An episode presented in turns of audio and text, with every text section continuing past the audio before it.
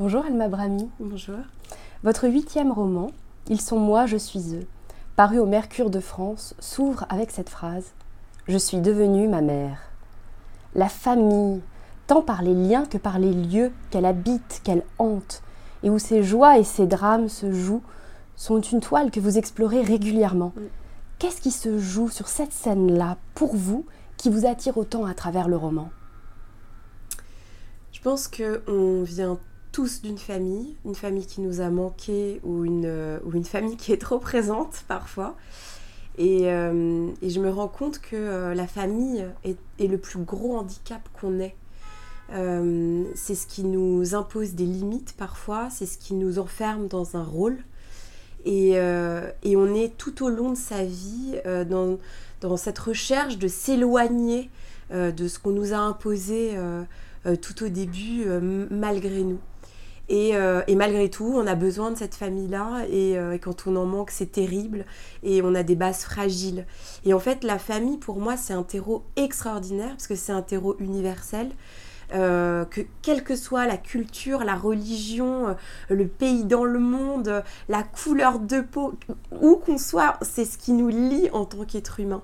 Et j'aime beaucoup ça, en fait. J'aime beaucoup parler de ce qu'il y a d'universel. Partir du tout petit et en fait en faire quelque chose qui clos en soi en disant mais oui, c'est moi, mais oui, c'est tout à fait ce que, ce que je ressens ou ce que j'ai vécu. On découvre à travers les pages de votre roman une mère avec ses deux enfants, dont la peur du danger, la volonté de les mettre à l'abri, d'être la mère parfaite avec les enfants parfaits, se transforme en une spirale infernale. Qu'est-ce qui vous a mis sur le chemin de ce roman? D'où est née l'écriture? D'ils sont moi, je suis eux. Alors moi vraiment j'écris sur ma peur. Euh, mhm. quasiment tous mes romans, euh, je dis quasiment mais tous en fait, j'écris sur euh, ce qui me, me, traverse inconsciemment, consciemment. Et je suis passionnée de faits divers. Et j'adore lire les faits divers, pas du tout comme, comme un, un témoin voyeuriste en me disant Ah là, quelle horreur ce qui se passe, etc. Et moi, je suis bien au chaud chez moi. C'est pas ça, c'est toujours la recherche de Mais comment on en arrive là? Comment toute une vie peut être résumée en trois lignes euh, dans un entrefilé dans un journal? Qu'est-ce qui s'est passé avant? Qu'est-ce qui s'est passé après? Et, et comment on aurait pu faire en sorte que ça n'arrive pas? Et j'ai toujours cette, recherche-là, en fait, d'être dans les coulisses. Euh, et, moi, je pense que les rencontres euh, changent complètement une vie. Et donc, j'ai toujours ce rapport-là, euh, en tant qu'écrivain, écrivaine, romancière, enfin, je ne sais jamais comment on dit, ou dramaturge d'ailleurs. c'est cette idée-là un peu, un peu folle que si j'avais rencontré ces, ces protagonistes-là, ces personnages-là, ces, ces, êtres humains-là, euh, bah peut-être que ça aurait été différent. Peut-être justement en les écoutant, en les comprenant, en les prenant dans mes bras. En, Alors c'est presque prétentieux ou c'est même tout à fait prétentieux, mais j'ai l'impression qu'en tant qu'être humain, on a une responsabilité. Et, euh, et j'ai l'impression que moi, toute ma vie a été jalonnée par des rencontres euh, qui ont modifié euh, peu à peu ce que je suis, qui ont tissé euh, mon âme en fait. Et, quand je me retrouve face à un fait divers, je me dis mais, mais qu'est-ce qui n'a pas marché? Ou, est-ce qu'il y a eu des, des, des, des, failles dans le tricot? Ou est-ce qu'on aurait pu réparer tout ça pour, pour, pour, ne pas en arriver là? Et, et dans ce, dans ce livre-là, euh, il n'est pas arrivé euh, n'importe quand. Alors j'ai beaucoup écrit sur la maternité, j'ai beaucoup écrit, même j'ai écrit beaucoup de nouvelles qui n'ont jamais été publiées. C'était un sujet qui m'intéressait beaucoup. Et, la violence maternelle également, ce qui n'est pas vraiment dans ce livre, mais en tout cas ça m'intéressait moi en tant qu'enfant et en tant que euh, comment un, comment un, une relation qui est censée être si protectrice, si, si, si douce peut se transformer en drame absolu. Euh, et, là, ma peur, en fait, ultime, c'était comment, en étant une mère euh, responsable, euh, en étant une mère vigilante, qui a beaucoup réfléchi, qui a beaucoup lu, qui est consciente de tout ça, finalement, peut se transformer en, en piège pour ses enfants. Le lien de filiation, pour vous, a une temporalité en trois générations. Dans Ils sont moi, je suis eux, mais également dans d'autres romans comme Sans elle, il y a la grand-mère, la mère, la fille. C'est une déclinaison en trois temps. Pourquoi est-ce important pour vous? Est-ce que cela permet d'absorber les mouvements au sein d'une famille, tant de construction par mimétisme que par réaction? C'est une, euh, une, question très intéressante et je m'étais jamais rendu compte euh, qu'effectivement il y a toujours une grand-mère, une mère, euh, effectivement sur trois générations.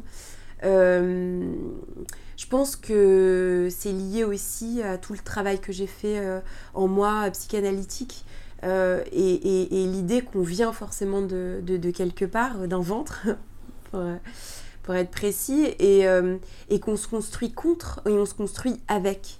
Et, finalement, euh, en faisant l'inverse ou en faisant pareil, euh, ben, on reproduit finalement un schéma euh, qui peut être tout à fait nocif pour la génération suivante, pour ses enfants, etc.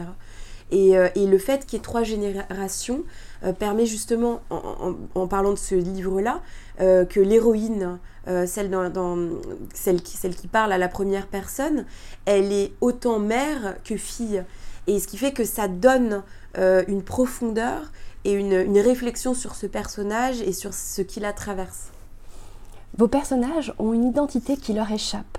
Je pense à la narratrice, Sonia, dont le prénom n'apparaît que comme une trace. Je pense aussi à Géraud, mm. dont j'aurais dû apporter des fleurs, dont le prénom n'est jamais employé, ou presque, ou encore à Léa, dans Sans elle, qui offre à sa mère de devenir Solène en faisant ce prénom sien.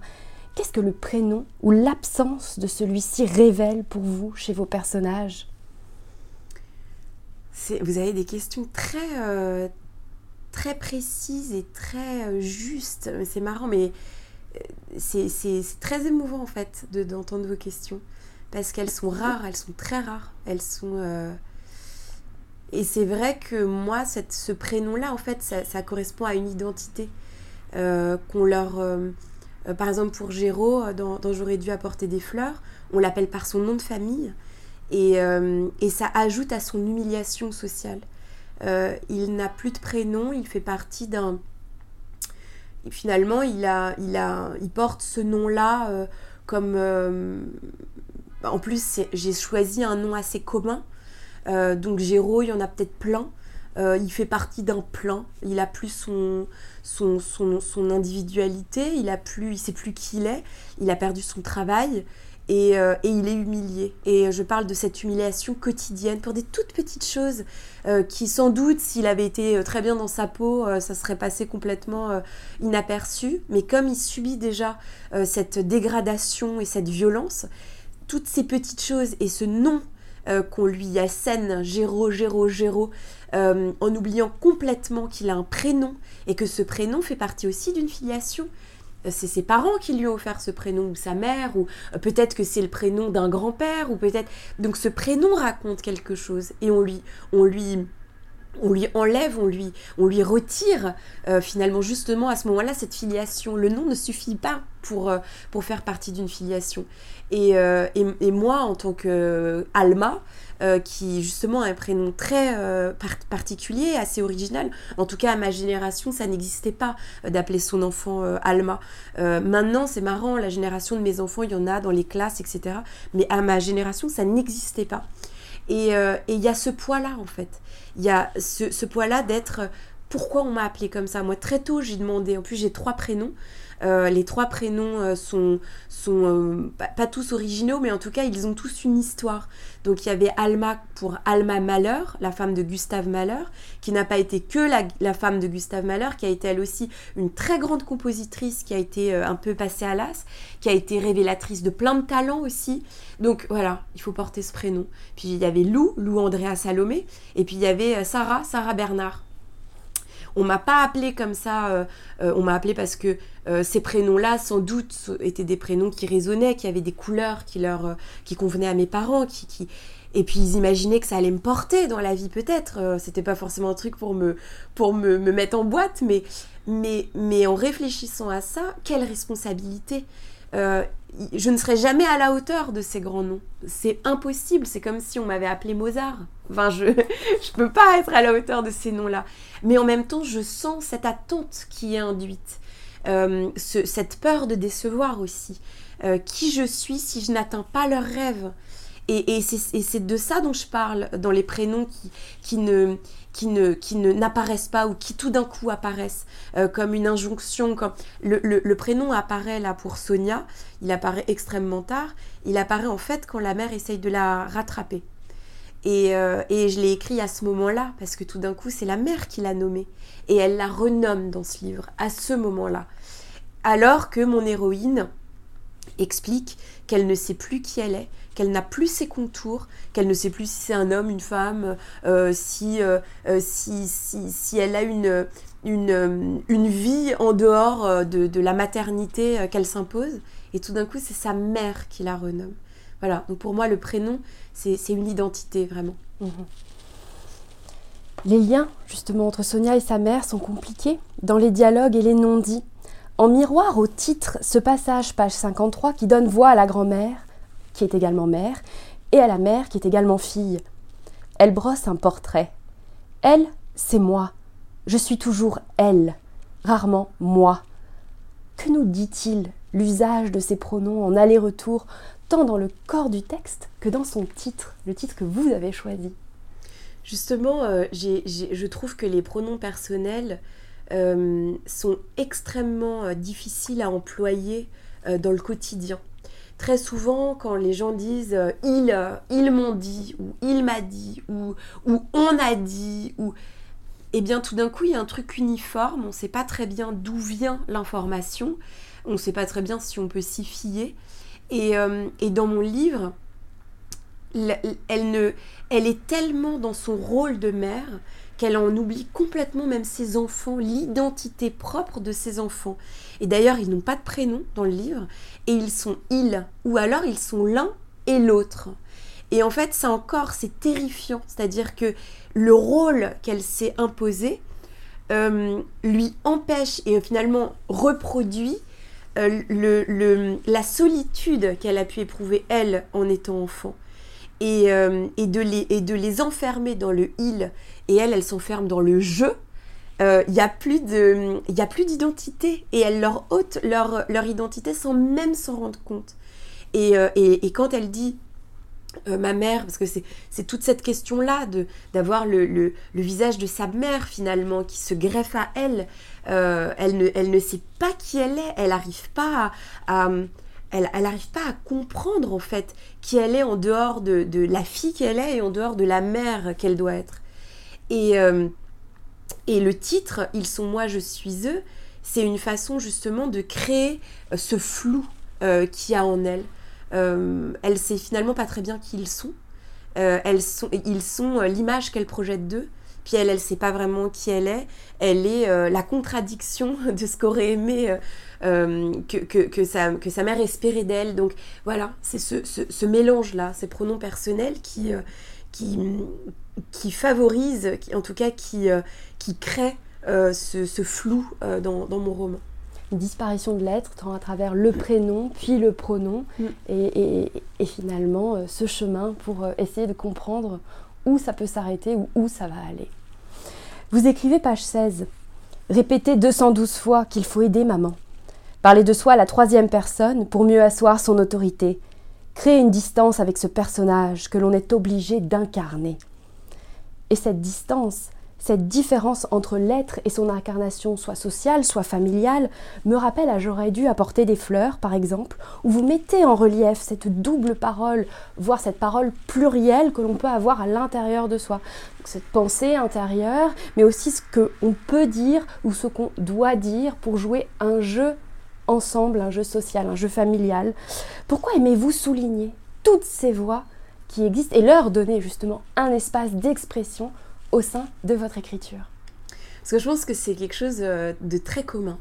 Euh, moi, autour de moi, et même moi-même, euh, j'entends souvent des gens qui me disent Il m'est arrivé telle situation, oh, et la répartie est venue après. J'aurais dû lui répondre ça, j'aurais dû dire ça. Ça m'est pas venu, ça m'est venu juste quand je suis sortie. Ça m'est venu. Et en fait, on a tous ça. C'est-à-dire que on a cette pensée intérieure, euh, parfois euh, qu'on aimerait exprimer, qu'on n'ose pas. euh, parce qu'on a peur de blesser, ou parce qu'on a peur de plus être aimé, ou parce que il y a, toujours euh, ce, filtre-là qu'on s'impose. Alors quand on va bien, le filtre est, extrêmement, euh, extrêmement réduit, et puis quand on, se sent moins bien dans sa peau, le filtre devient un petit peu plus épais. C'est ça qui m'intéresse, c'est-à-dire que en fait, on est multiple, hein, et c'est ce que j'essaye toujours d'expliquer dans mes romans. On a plein de facettes. Euh, moi, en tant, que, tant qu'être humain, j'essaye de faire en sorte que euh, mes facettes ne se contredisent pas. Euh, je dis toujours, en tout cas depuis que je suis toute petite, mes parents, quand ils me voient dans un contexte, ne sont pas étonnés de qui je suis. Et si mes amis me voient dans un autre contexte, ils me reconnaîtront. Et j'ai toujours cette cette, euh, ce besoin-là, euh, depuis que je suis petite, de, ne pas mentir en fait, d'être au plus proche de ce que je suis, euh, avec tous les défauts que j'ai, avec toutes les lacunes, avec tout ce que je suis, ça fait partie de moi aussi. Et, et, en fait, dans mes personnages, comme ils sont, comme ils sont souvent dans des, dans, des, dans des situations où ils sont entravés, ils n'ont plus la possibilité d'exprimer tout à fait ce qu'ils sont. Et ils sont, vous parlez d'un jeu social, euh, c'est pas qu'un jeu social, c'est. Ils essayent aussi de se plaire, ils essayent aussi de se sauver eux-mêmes à leurs propres yeux. Mm. Et, et ça, c'est quelque chose qui est très compliqué. Euh, et, et, qui, et qui revient partout en fait. Y a toutes les générations et a tous les âges. Euh, comment accepter qui on est, comment offrir juste ce qu'on est, euh, en n'en étant pas forcément fier, mais en assumant juste ce qu'on est. Voilà, et c'est tout ce travail-là que je fais avec mes personnages. À quel point le regard peut influencer la voix mm. dans, la manière de s'exprimer ou juste dans la place qu'on peut lui donner ou pas, ou justement la faire taire. Oui, et puis il y a quelque chose, euh, alors j'en ai jamais parlé autour de moi, mais peut-être que vous me direz que vous, éprouvez la même chose. Mais moi, euh, selon l'interlocuteur que j'ai, euh, amical ou non, quelqu'un que je connais ou non, enfin, juste le dialogue que je peux avoir avec quelqu'un, je peux me sentir ou très très bête, ou, ou sensible, ou, ou maligne même parfois. Et en fonction de, du regard euh, qui va être porté sur moi, ou en fonction de la discussion, de l'intensité de la discussion, de, de, des, petits chemins qu'on va prendre, ça va, ça va créer en moi une, un regard euh, qui est ou tout à fait un regard où je vais commencer à me sous-estimer, ou un regard où je vais me dire, bah, finalement, j'ai pas de quoi avoir honte. Et ça dépend euh, et c'est terrible, moi c'est quelque chose contre lequel je me bats. Euh, et ça ne dépend pas de l'intelligence de l'autre, ça n'a rien à voir avec ça. On en parlait tout à l'heure, c'est que euh, l'écoute permet d'accueillir la parole. souvent, avec l'écoute, il y a le regard aussi. Mm. Et, et c'est ces deux choses-là qui nous permettent, quand on s'exprime, de se sentir à la bonne place. Euh, et, il arrive qu'on euh, se retrouve face à un interlocuteur, même sur une très courte durée, c'est même pas forcément pour une grande conversation, mais où on se sent euh, méprisé, où on se sent pas entendu. Et, finalement, c'est ça aussi qui agit en tant qu'être humain, c'est quand on a vécu cette petite chose qui nous a fait du mal ou qui nous a remis en doute, forcément quand on va s'adresser à quelqu'un juste après, on va pas reprendre sa bonne voix, euh, sa bonne place. Et il va falloir un petit peu de temps pour retrouver son estime.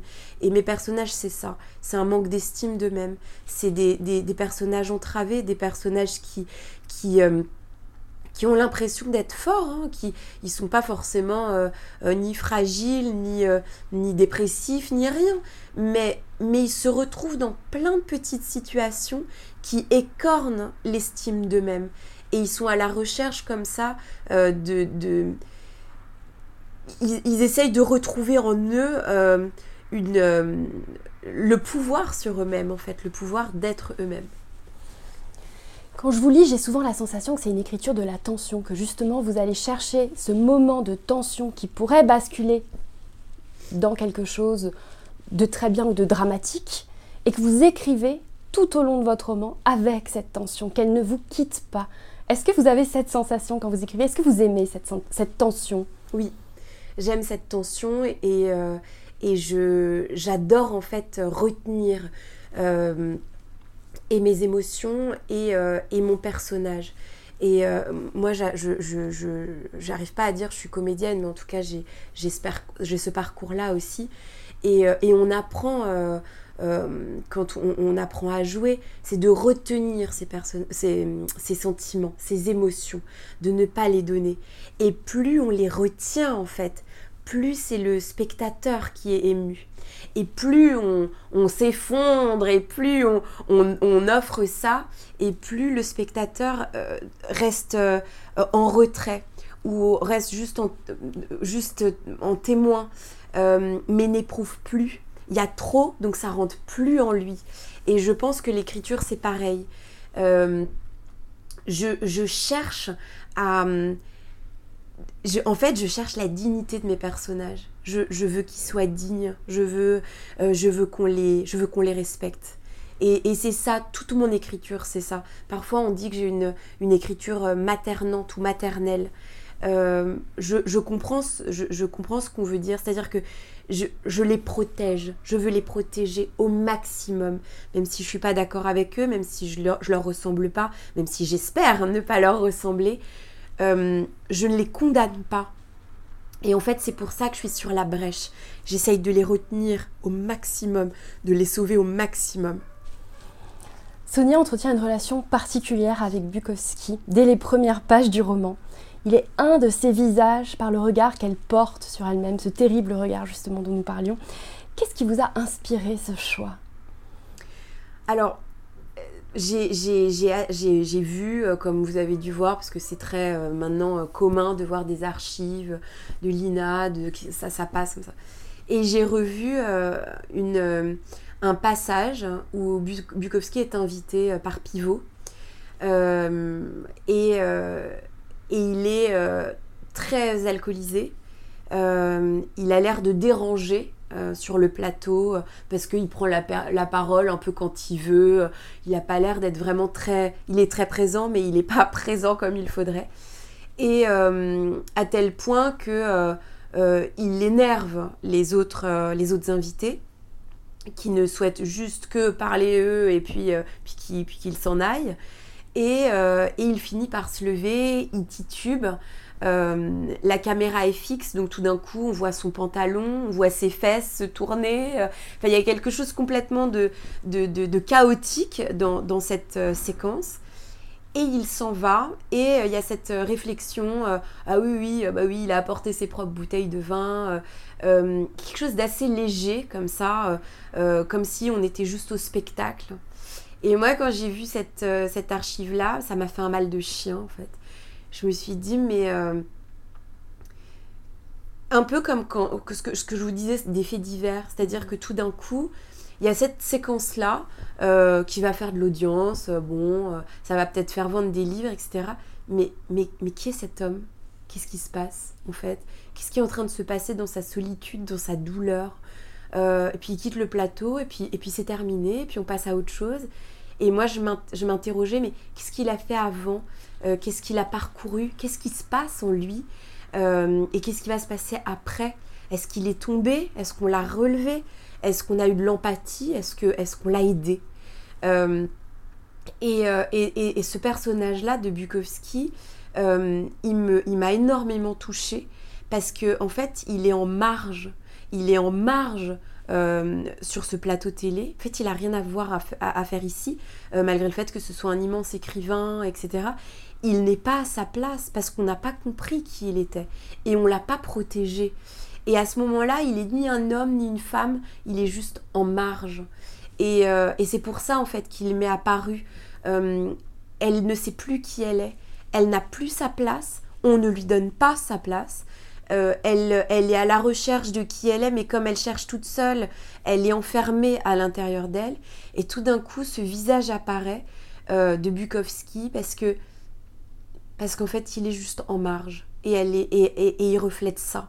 Euh, il a, il est pas sexué. il est, il est, il est juste perdu. Il est juste comme comme souvent les gens qui boivent en fait il est, il est dépossédé de lui-même, en tout cas à ce moment-là. Et, et, c'est pour ça que, que j'ai eu envie de, de parler de ça et de cette solitude-là, cette solitude extrême. Et elle est face à ce miroir, elle est seule et son reflet est seul. à tel point que elle va petit à petit voir son reflet vivre avec elle auprès d'elle, finalement comme si c'était un, le pendant d'elle et elle le voit circuler dans la maison, etc. Et cette dépossession euh, de qui elle est, moi je l'ai ressenti euh, chez Bukowski sur ce plateau-là.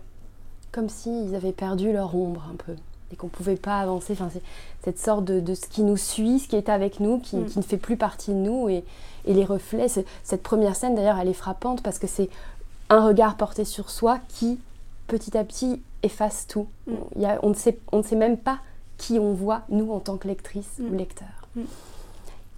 Qu'est-ce que cela change pour vous d'incarner une parole à l'écrit ou sur la scène d'un théâtre, par exemple? Comment est-ce que le jeu des comédiens, des comédiennes, la lecture à voix haute, le sonore interagissent dans l'écriture, dans votre écriture? Bah En fait, moi, j'écris, euh, j'allais dire, j'écris à l'oral. Euh, j'écris... Euh, je lis énormément ce que j'écris à l'oral et j'ai besoin que mes mots euh, euh, sortent de ma bouche, de les réécouter, euh, d'entendre le rythme. Et je travaille énormément sur le rythme. Et et l'oral est, obligatoire parce, que ça, c'est ce qui parcourt le, corps, le rythme est dans le corps. Plus on parle vite, plus le corps s'accélère, euh, plus, plus la transpiration, plus tout. et, donc je, travaille énormément à l'oral euh, et c'est pour ça que j'adore euh, lire ce que j'écris et c'est pour ça que j'adore quand on lit ce que j'écris et à l'oral parce que ça donne cette dimension-là euh, presque organique. L'écriture, euh, ça peut sembler beau, ça peut sembler esthétique. Euh, moi, je cherche pas du tout l'esthétique. si l'esthétique est là, tant mieux, mais c'est un plus, c'est pas du tout ce que je recherche. tout comme je recherche pas la poésie, ou je recherche pas à faire rire, ou je recherche pas. En fait, je recherche rien je cherche juste à être à la bonne place dans mon personnage et, mon, et, trouver son rythme, trouver sa couleur, euh, trouver son, son, son urgence. D'ailleurs, je vous ai dit avant qu'on commence cette interview, quand je vous ai lu, j'entendais, je vous entendais, et quand je vous ai entendu pour la première fois, j'ai été frappée par la similarité entre la voix que j'entendais quand je lisais et votre voix à vous. Est-ce que vous accepteriez de lire un extrait de votre roman? Merci. Alors j'ai choisi un, extrait euh, tout à fait euh, par hasard. Euh, en fait, c'est très difficile toujours de choisir un extrait parce que un, roman, c'est un, c'est comme un feuilleté en fait. Donc il y a plein de petites choses qui s'agrègent petit à petit et, et qu'on n'a pas forcément envie de révéler quand on le lit à l'oral. Donc j'ai choisi un extrait où on sent un peu son rythme, on sent un peu ses interrogations mais qui ne déflore pas euh, non plus euh, tout ce qu'elle est ou toute cette recherche intérieure qu'elle a. Est-ce que la Terre a des bords? Pourquoi on ne tombe pas alors? Qui a inventé la Lune et les ordinateurs? Est-ce qu'on peut manger les nuages, la neige, la nourriture du chien? Pourquoi le caca fait des boules? J'annonce des réponses approximatives, j'en sais juste assez pour les rassasier.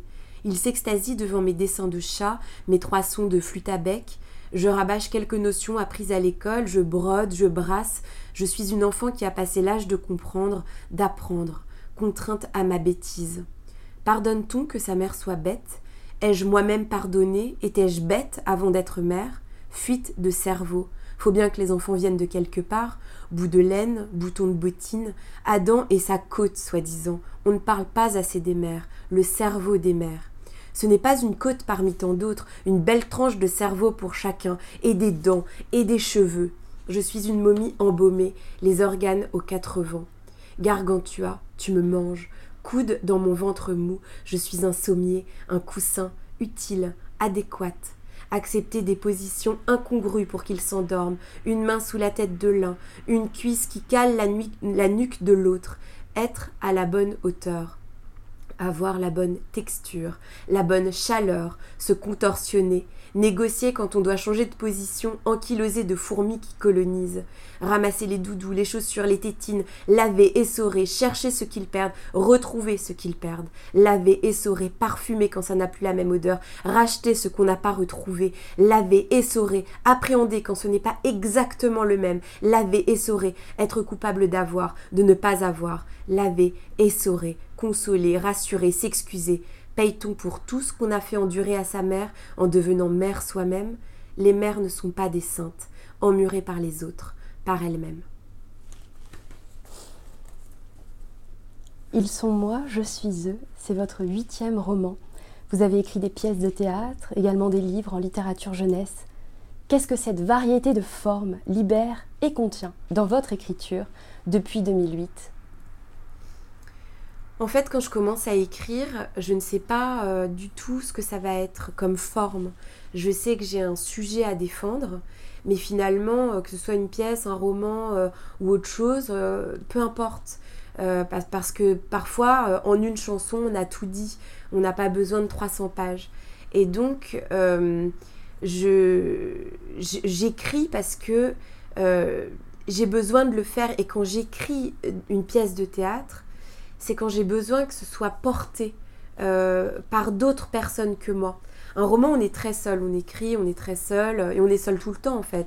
On n'est plus seul à partir du moment où on est lu, et ça ne suffit pas, il faut qu'on témoigne de sa lecture. Et c'est à ce moment-là qu'on prend conscience qu'on a écrit et que euh, les personnages vivent en dehors de soi, et finalement qu'on va pouvoir aussi écrire autre chose.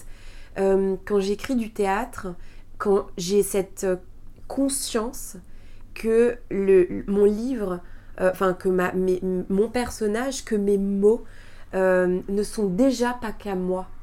Et, euh, et donc l'écriture n'est pas vraiment modifiée, mais en tout cas, le, la projection que j'en ai n'est pas tout à fait la même.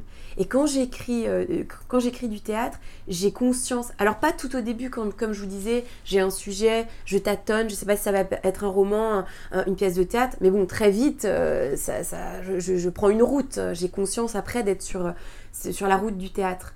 Et quand, quand, je, vais écrire les dialogues, quand je vais écrire, je, je sais exactement que mon texte seul n'est pas suffisant. Et il y a quelque chose comme ça de très confortable euh, de très rassurant, de savoir que euh, il va y avoir le talent des acteurs, il va y avoir le talent du metteur en scène, il va y avoir la lumière, il va y avoir les, costumes, il va y avoir le public. Et tout d'un coup, euh, j'ai l'impression d'être, de faire, d'être juste un instrument dans un orchestre. Et c'est extrêmement agréable. Et ça ne remplace pas le fait que j'adore être soliste aussi, mais, mais, mais j'ai énormément besoin de ça, de faire partie d'un groupe et de savoir qu'on travaille tous pour ce sujet-là euh, qui a été vital pour moi, mais finalement qui est vital pour eux aussi. Et finalement, quel livre est-ce que vous nous inviteriez à lire aujourd'hui À découvrir? Alors ça peut être un roman, une pièce de théâtre Livre d'auteur de, que j'aime? Oui. Euh, alors moi, je suis tombée mais, mais folle, mais en amour euh, d'un auteur. Et en général, je peux pas dire ça. J'aime, j'aime des livres. Euh, j'aime rarement un auteur. J'aime rarement tout ce qu'un auteur écrit. Euh, et c'est normal parce qu'il y a des périodes, parce que, et puis parce que moi aussi, je, change, les sujets ne m'intéressent pas forcément, etc. Mais euh, j'ai découvert un, roman qui s'appelait Disgrâce, qui est écrit par un auteur qui s'appelle Kutsi, qui est sud-africain. Et en fait, ça a été un tel choc littéraire que j'ai commencé à lire tout ce qu'il a écrit. Et à chaque fois, je me disais, impossible d'éprouver autant d'émotions euh, que, que, dans, que dans Disgrâce. Impossible. Et en fait, à chaque fois, c'était mais, une énorme claque en me disant, mais, mais ce type est extraordinaire. Parce qu'en fait, ce que j'ai adoré, c'est sa langue. Il est très cru, jamais grossier, jamais vulgaire, cru au sens euh, organique du terme. Il parle du corps, il parle du corps, il n'y a pas de poésie, de faux semblants, de, de fioritures. Il parle en étant... Euh, il parle avec son corps, quoi. Quelque chose de que je trouve absolument fascinant.